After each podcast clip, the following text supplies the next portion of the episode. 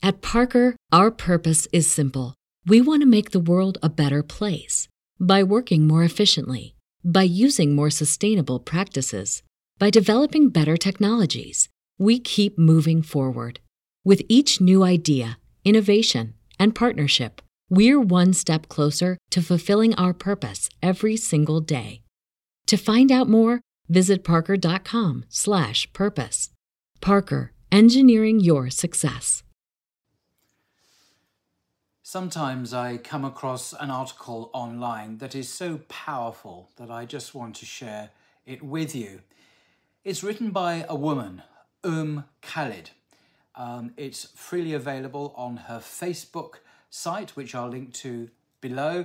And it's I found it in various places online as I go around. It's quite a popular article. It's powerful, punchy, knowledgeable, very, very articulate and she she thinks outside of the box. She's thinking beyond the prefab confines of how we're supposed to think about life in the West.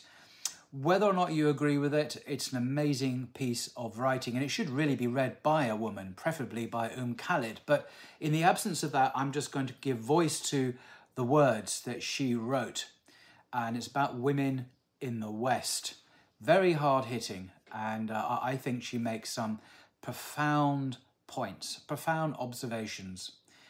It begins like this Um Khalid writes Women have been lied to continuously for a long time by a lot of people working together for their own interest to deceive women and take advantage of them. No, I'm not talking about the patriarchy or Muslim men.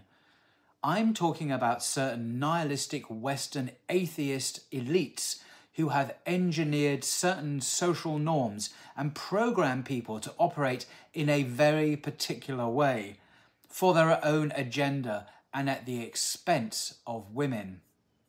This lie was broadcast everywhere, all over the media, in Hollywood, on TV shows and movies, in books and novels, in popular magazines, in song lyrics in the hallowed halls of Ivy League academia. It was a concerted, targeted marketing campaign. What was the lie that was told to women en masse since the 1960s and up until today? Women were told, you can have it all. You can have it all. You, the average woman, can be everything and have everything all at once. Listen to us and your life will work out. One of the most popular TV shows on American television was a six season hit show called Sex and the City. And its basic premise is that the modern woman can have it all. She can be forever young, sexy, independent, fun loving, and successful, all on her own she can live a fun, fulfilling life in the big city, working a full time job and going out with her friends and having casual sex with random men. There's no need for a marriage, no need for a woman to burden herself with the heavy weight of marriage, a husband, or motherhood just yet. All that can wait. But decades after the show was blasted all across the US and the world, affecting generations of women, something happened. Candace Bushnell, at the age of 60, who wrote the original 1997 novel, which spawned the successful TV series for HBO, opened up to Sunday Times magazine about her 2012 divorce. She admitted that it made her realize how not starting a family made her feel truly alone. Candace said, quote, When I was in my 30s and 40s, I didn't think about it. Then, when I got divorced and I was in my 50s, I started to see the impact of not having children and of truly being alone. I do see now that people with children have an anchor in a way that people who have no kids don't. End quote. But what will all the women do who were misguided by the show Candace made? This mistake of a show led women, young women, astray into lives of empty consumerism and corporate climbing. What will the show's creator, belated regret, do for all these women who got duped? Can it turn back time? Can these women go back and get their youth back and get married and have a family earlier? No. There is a book entitled Subverted How I Helped the Sexual Revolution Hijack the Women's Movement. The author is a woman named Sue Ellen Browder, who worked as a long-time freelance writer for Cosmopolitan magazine, one of the most popular women's magazines that is pored over religiously by Western women. She wrote articles meant to market unmarried sex, contraception, and abortion as the single woman's path to personal fulfillment.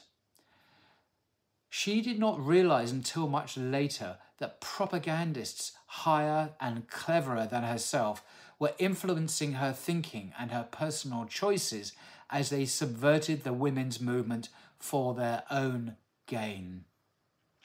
Sue opened openly came out and said that the writers at Cosmopolitan magazine, including herself, lied to women.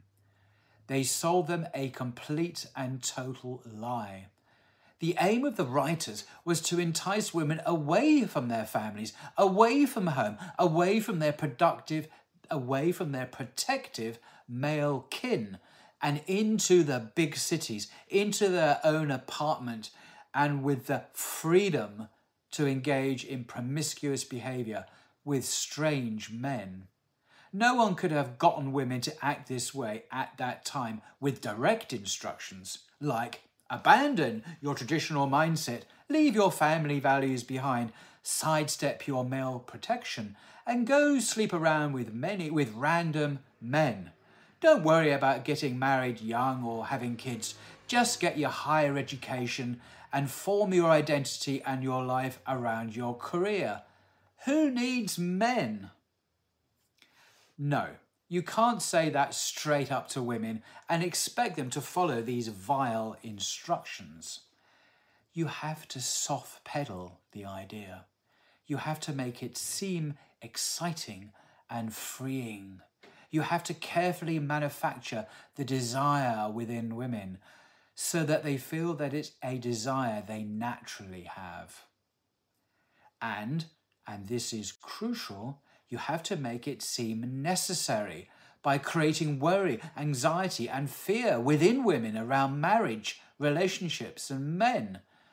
The fear mongering goes something like this Men are abusive, men are toxic, men will screw you over and leave you with the kids and run off with another woman.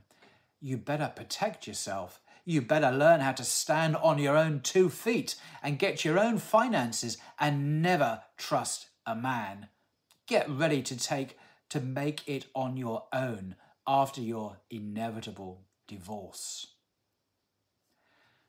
And gradually, women slowly started to respond to this implicit messaging and cultural brainwashing. They moved out, got their own place away from home, got highly educated, got on birth control, started working full time, and started having casual sex in lieu of marriage. If they somehow got pregnant, they got abortions. Kids didn't figure into this glamorous, fast paced, independent lifestyle. And these women were turned into consumers. Women were now independent earners in the capitalist machine, and earners can be converted into consumers. Women read them, the women's magazines and learned to live and think this way. Every girl wants to be a Cosmo girl. But Sue Ellen Browder, the writer who wrote those Cosmo articles, herself converted to Catholicism, to the Roman Catholic Church, and repented, feeling guilty over what she did and how she blatantly lied to millions of women. And so she wrote her book. Here are some interesting words some female readers of the book Subverted had to say. I am almost three quarters of a century old. I lived these lies. I was taken in by the Kool Aid of these lies. I am grateful for the platform for which Browder exposes these lies. The whole house of cards needs to fall down. The American family has almost been devastated by these lies. Any civilization that kills its young in the womb and rips the mother out of the family unit will fall. Another person wrote about the book this book blows the whistle on the events which led to the hijacking of the women's liberation movement by cynical, exploitative, nihilistic individuals. Shows the resulting societal maladies, widespread divorce, sex without love, feminization of poverty, pervasive fear and angst, and, I would add, deepening confusion about personal identity for both men and women.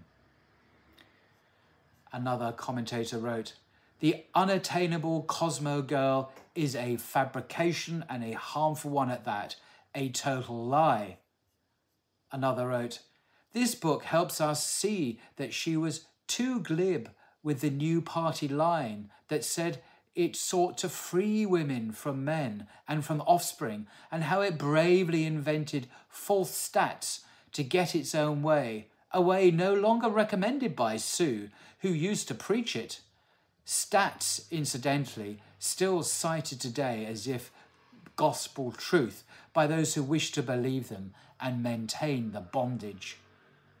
Two, to see how, in all the ups and downs of marriage and motherhood, it is still the way to go. End quote. This is the background to which the modern world we live in today. These are some of the factors that have shaped the society many Muslims have immigrated to over the past several decades. We Muslims send our kids to these schools, and our kids watch these movies and TV shows, and our daughters read these popular magazines. Add to these Western cultural influences the baggage we bring with us from some of our own Muslim countries an obsession with prestigious degrees and higher education, a desire for status for the family, greed, and a deep inferiority complex around the West, and a sycophantic wish to assimilate. And then our daughters grow up to be young women who, suddenly and seemingly inexplicably, want to make sure they are financially stable and independent because you never know, and just in case, because many men are abusive and lots of toxic masculinity exists, and maybe divorce will happen, and what if the husband dies or cheats? This angst, suspicion, and worry can be traced back to the old social messaging and deliberate engineering. Most Muslim women don't obey the societal dictates fully, to the extent of sleeping around and getting multiple abortions, though unfortunately some Muslim women do. This is not how we're followed. This is not how we've followed the non Muslims into the lizard hole. That she's alluding to a hadith there, I think. How we have followed them is having contempt for our men looking at marriage with suspicion and fear, expecting the worst in marriage in the name of protecting ourselves, delaying marriage in favor of education and or career, denigrating motherhood, denigrating wifehood, having mistrust with the husband, and rising divorce rates in the Muslim community. We are operating from a place of fear, manufactured fear, to turn us from wives and mothers into earners who can be turned into consumers. Our aspirations are based on lies. Islam is the truth. Um Khalid. Wow. As I say, I will leave a link to the article below. Uh, powerful stuff. Agree or disagree, I think it has much to tell us about our situation in the West at the moment. Till next time.